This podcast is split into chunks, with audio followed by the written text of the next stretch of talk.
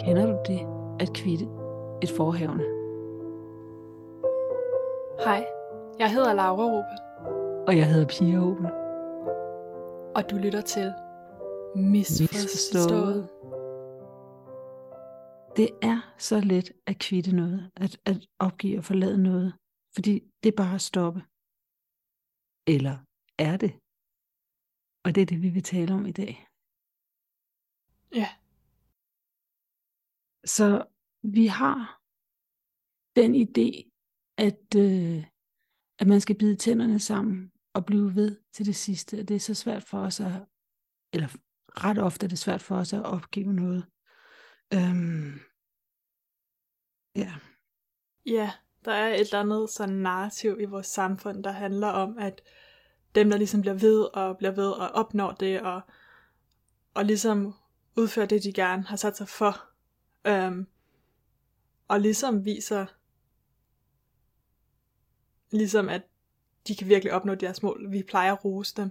Og de mennesker, ja. der ligesom hopper fra det ene til det andet, og måske ikke bliver ved og sådan, de plejer at blive set meget mere negativt. Som om, Ja, at de meget. ikke har opnået noget. ja, quitters, ja. Og I er klar, altså jeg kender det også fra mit eget liv, netop det der med, at vi er en, en gruppe, der cykler om søndagen, og dem, der cykler i regnvejr, det er de seje. Og os, der melder pas, når, når, når det regner, vi, vi, vi, ikke, vi bliver ikke rigtig kommenteret på, men man føler sig i hvert fald, man er, ikke, man er knap så sej, skulle jeg lige sige. Man er lidt mere, ja, man er lidt mere noget andet. Ja, Malig måske. Lidt mere malig. Ja. men det er måske meget smart, at man ikke går ud og cykler i regnvejret. Altså, Ja. Ja, måske er det. så det er Så- ligesom, ja, slipper man for at være kold og, og forkølet og alt muligt andet. Måske, I don't know, I don't know. Anyway, det, man har, vi har lidt i vores historie, eller i vores kultur, der har vi en idé om, at, at, øh, at der er fighters, og der er quitters, og det er sejst at være en fighter.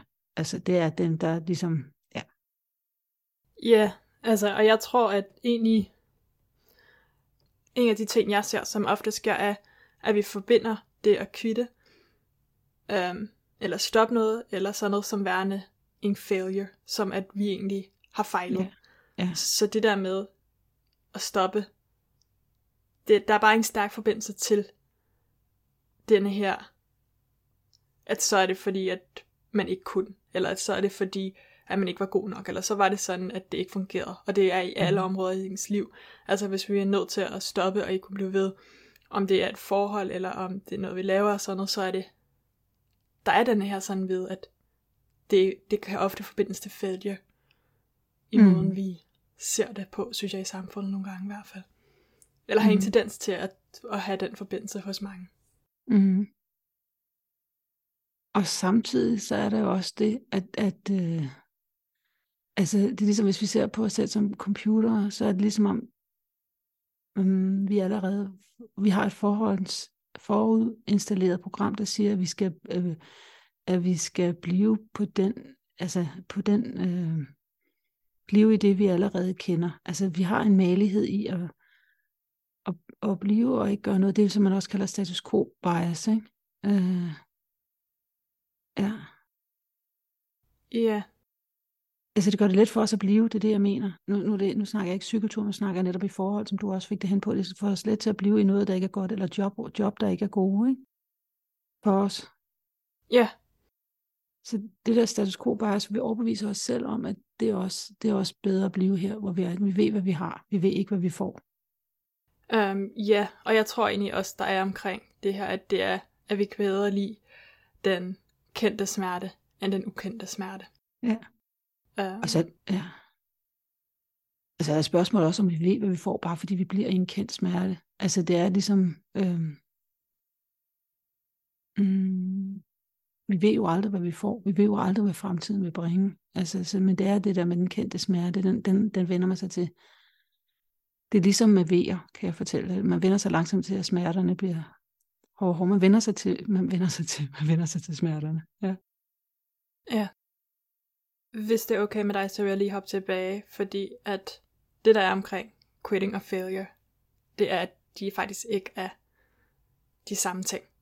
Så Og jeg tror heller ikke, failure er noget negativt, fordi at, som man ser, alle dem, der har opnået succes, det er dem, der egentlig har haft rigtig mange failures, eller har haft rigtig mange ting, der er gået galt, mm. indtil de fandt den rigtige. Så for det første, så er der ikke noget galt med failing, fordi det er sådan, vi lærer. Det er vores måde at lære på, er at begå fejl, og så lære fra dem.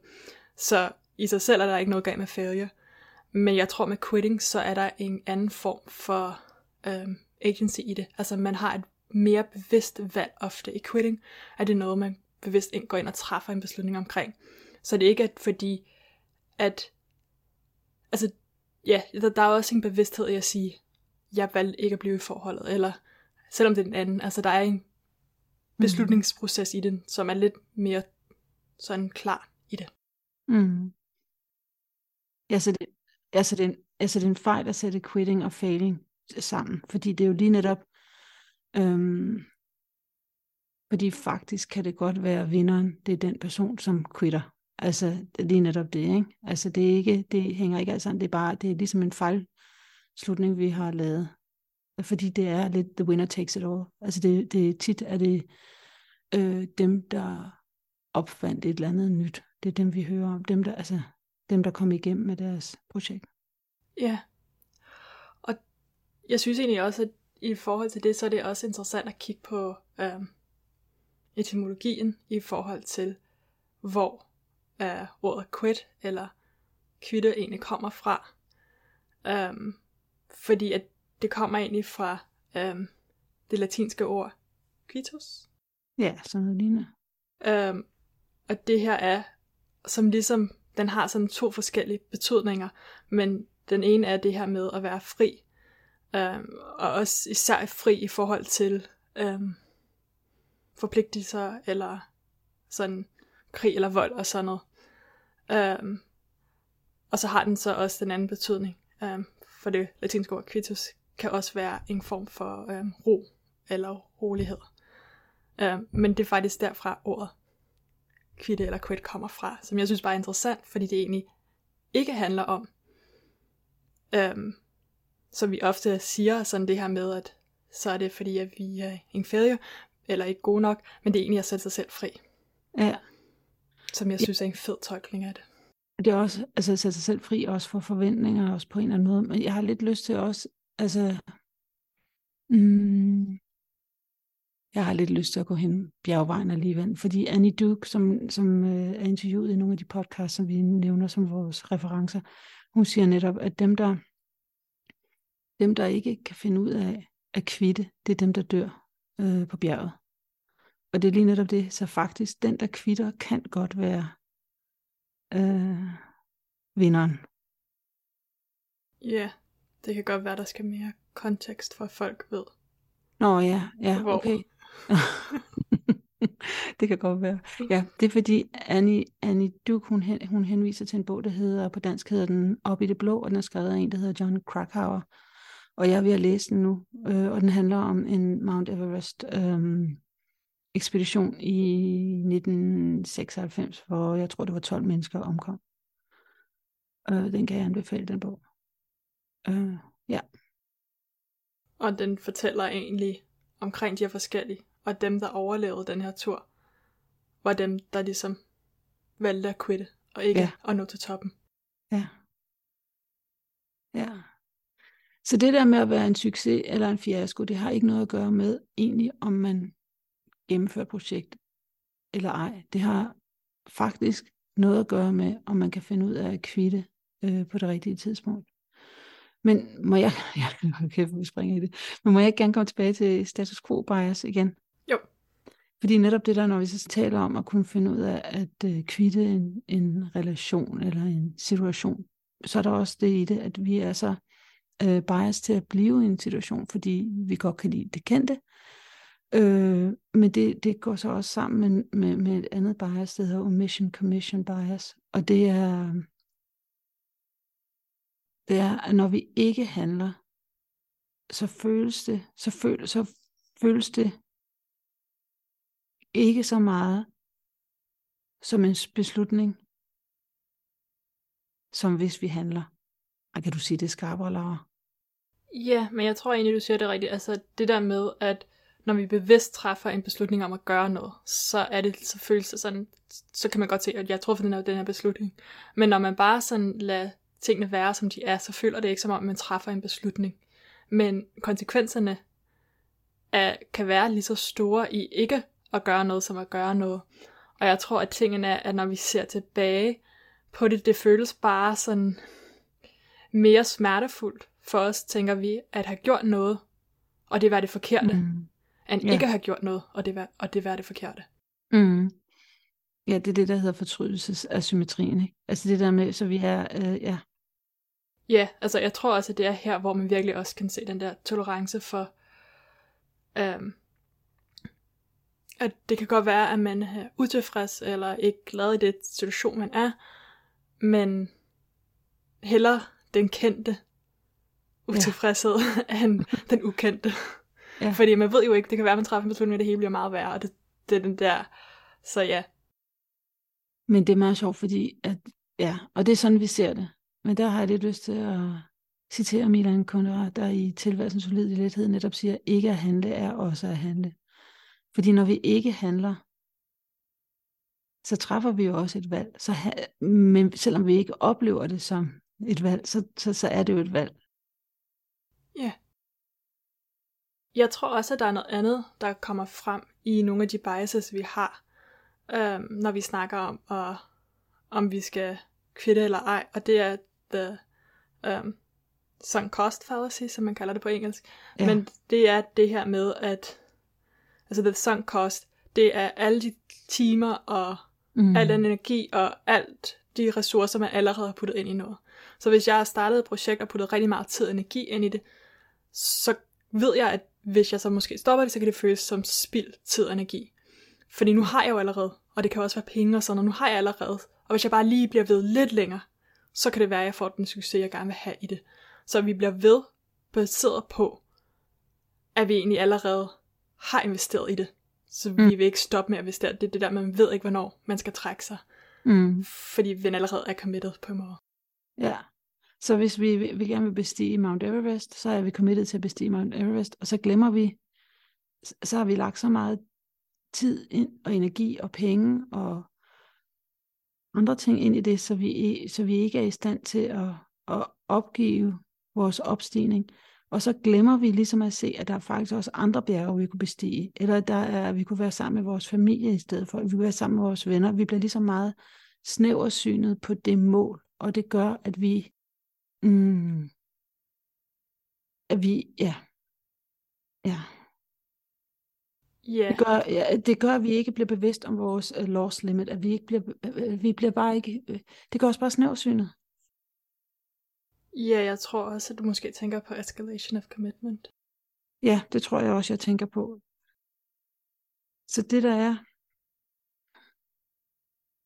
det er ligesom om, at vi har eskaleret, eller vi har vores, vores commitment til projektet, for eksempel Mount Everest, det er ligesom blevet forhøjet. Det er ligesom, det er, vi er så fokuseret på det, og vi er så committed, vi har committed os selv, og måske også vores identitet til det.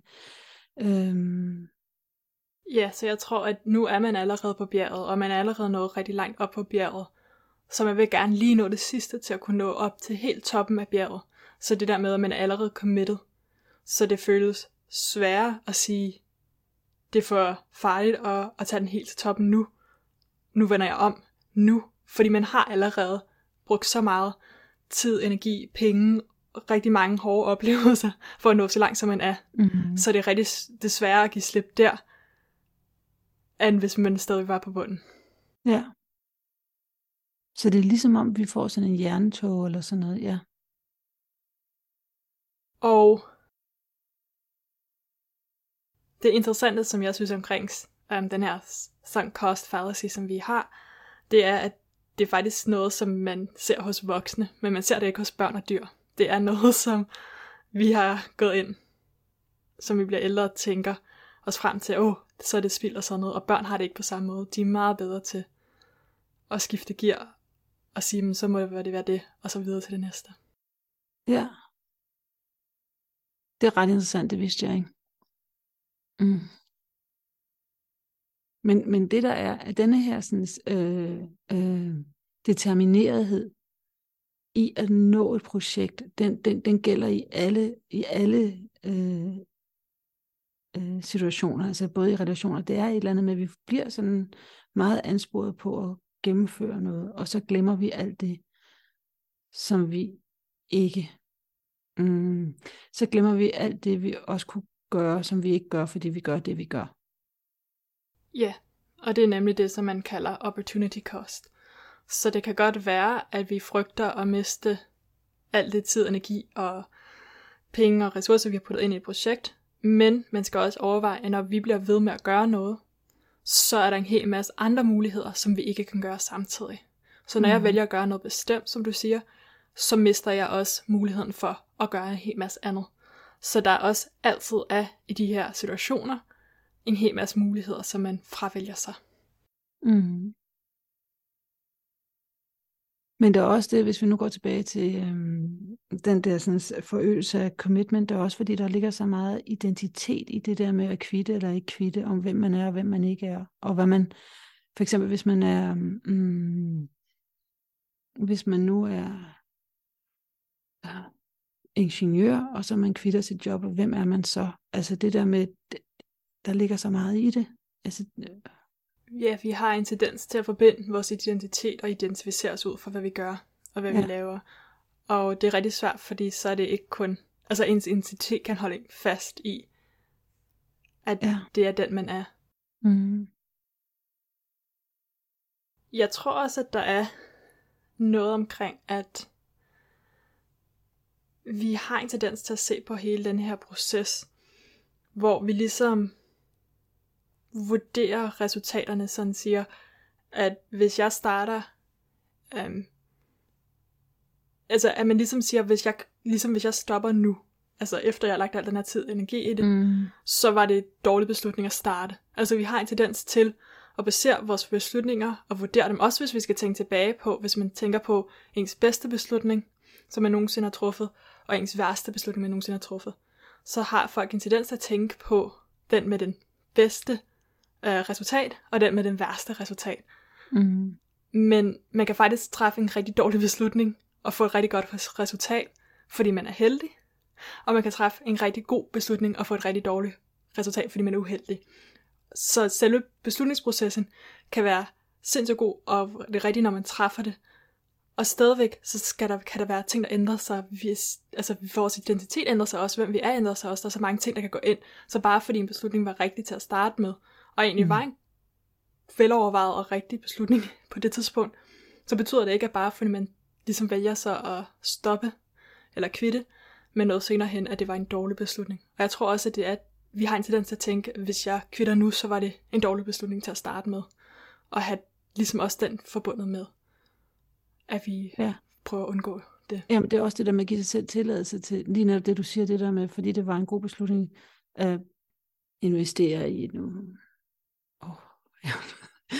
investere i et eller andet, og aktierne går op af, at man rammer et eller andet, det går rigtig godt, og så tror man selv, at man er rigtig god til at investere, og så bliver man ved med det, og så sætter man hele sin formue over, over, over, over kurs, eller hvad det hedder. Altså, så det vil sige, det der, nogle gange så er der noget udefra kommende, så gør, at noget er godt eller dårligt, og det er ikke altid noget at gøre med den beslutning, man tog om at gå ind i et projekt, eller gå ud af et projekt. Nogle gange er der bare held forbundet med det. Ja, Mm-hmm. Og der er det også vigtigt derfor at overveje processen i ens beslutningstagning, så man virkelig kan vurdere, om det var, mm. fordi man traf, om ens beslutningstagningsproces var god, mm. eller om man bare var heldig til at starte noget, før man begynder at basere andre valg baseret på samme kriterier, når man træffer en beslutning. Mm. Jeg tror også bare generelt, at når man skal have de her overvejelser og sådan noget, at det der egentlig er, det er, at man skal træffe beslutninger med rigtig meget usikkerhed. Mm. Um, fordi vi kan ikke vide, uanset hvilken vej vi vælger at gå, om vi vælger at blive, eller vælger at forlade, om vi vælger at kvitte eller ej, øhm, så ved vi ikke, hvad der kommer til at resultere i det. Altså, så der er usikkerhed i alle vores valg, og vi vil helst gerne undgå usikkerhed. Så jeg tror også, at selve processen kan bare være svær, fordi at det er sådan en, så meget usikkerhed omkring, hvad det rigtigt er. Og det kan man ikke vide. Ja, man vil gerne være sikker, ikke? Ja. Jeg tror egentlig, at man kan omkring, når vi snakker om at quitte, eller ligesom at stoppe med noget, så er der ligesom to fejl, man kan ligesom begå. Man kan ligesom quitte for tidligt, eller Mm. øhm, hvor man egentlig burde have blevet ved, og hvis man er blevet ved lidt længere, så ville det have blevet succesfuldt, eller man kan blive ved for længe, selvom man burde have quittet. Ja. Øhm, og jeg tror måske, at vi hver især har en tendens at gøre den ene mere end den anden, alt efter vores personlighed trækker os og sådan noget. Mm. Øhm, men det er rigtig svært at vide, fordi vi ved jo aldrig, når vi træffer det, der er så meget usikkerhed og sådan noget. Øh, men man kan se de mennesker, der har en tendens til at blive ved for længe. For eksempel hvis de får en, øhm, det de kalder en unobtainable goal. Men man laver sådan en hel masse øhm, logiske gåder eller ordgåder, som de skal løse. Men der er ikke nogen løsning på dem. Og dem, der ligesom har en tendens til ikke at quitte og bare blive ved og sige, at jeg skal løse den her, de bruger rigtig meget tid og energi på at løse de her opgaver, som ikke er løselige. Det er da også en ondskabsfuld opgave, Laura. Ja. Um, så der er også, det er ikke altid godt at blive ved. Det er ikke altid godt mm. at Mm. bare blive ved og ved og ved, fordi nogle gange, så kan man ikke opnå det mål, man søger hen imod. Og så er det nogle gange at sige, det kan godt være, at jeg har brugt noget tid og energi på at prøve at opnå det, men det kan faktisk ikke. Det er ikke det, det, er ikke det rigtige mål. Og så længe man bliver ved, som vi siger, så lukker man jo ned for alle de andre muligheder, som man også kunne bruge sin tid og energi på. Og så samtidig, når det er sagt, så er der selvfølgelig også nogle ting, hvor man har lyst til at kvitte, hvor man skal, hvor man siger, det, det, er, det er godt at gennemføre. Altså man skal ikke, bare fordi man er stresset for en eksamen, kan man jo ikke springe fra din eksamen hele tiden. Altså nogle gange skal man bide tænderne sammen, ikke? Helt sikkert, og ofte, når man bliver ved, altså, så er der jo også, altså, hvis man ikke bliver ved med at prøve, så kommer man måske ikke til at finde den løsning, der kommer til at virke. Ja, ja. Så man, og det er det, man kan ikke vide, hvilken situation man er i. Om det er en løselig opgave, og man er så tæt på at finde en rigtig løsning, eller det er en uløselig opgave, Mm og man egentlig spilder ens tid ved at blive ved. Mm, men jeg tænker jo, nu er vi jo alle sammen amatører i livet. Øhm, og jeg tænker bare netop, når Annie Duke fra vores referencer, som netop, hun, hun- det har vi ikke sagt, men hun er pokerspiller, og hun siger netop, at amatører, de kvitter meget mindre. Så derfor er det jo egentlig klart, at vi kvitter meget mindre, fordi det er jo first time around, ikke? Altså, det, livet er svært for begyndere. Øh, og det der er, det er, at netop, at hun ser på, at, at øh, professionelle pokerspillere, de kvitter øh, 75-80 procent af de spil, de bliver, øh, de fold, they fold their cards, de, de folder kortene. Øh, hvor, hvor amatører, de, de spiller over 50 procent af, der- af de kort, de får, får uddelt.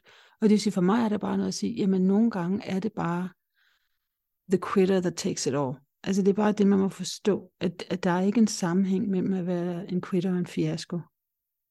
Altså det hænger ikke sammen. Ja. Ja.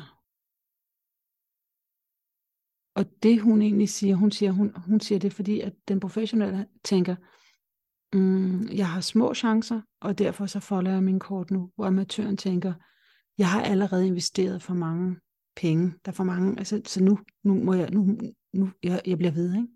Altså det der mindset, der, er, der, der adskiller pro, øh, den professionelle amatøren i pokerspillet. Og der kan man egentlig også se lidt den der sunk cost fallacy, men Ja. nu har jeg allerede puttet penge ind i spillet, så hvis jeg ligesom stopper nu, så har jeg mistet jeg pengene med sikkerhed, øh, eller mister pengene i den runde. Mm-hmm. Um, og samtidig, så er der jo også det der med, at hvis jeg spiller om pengene nu, så har jeg dem ikke klar til en anden mulighed, som er bedre, når den kommer. Mm. Som er den der opportunity cost. Mm.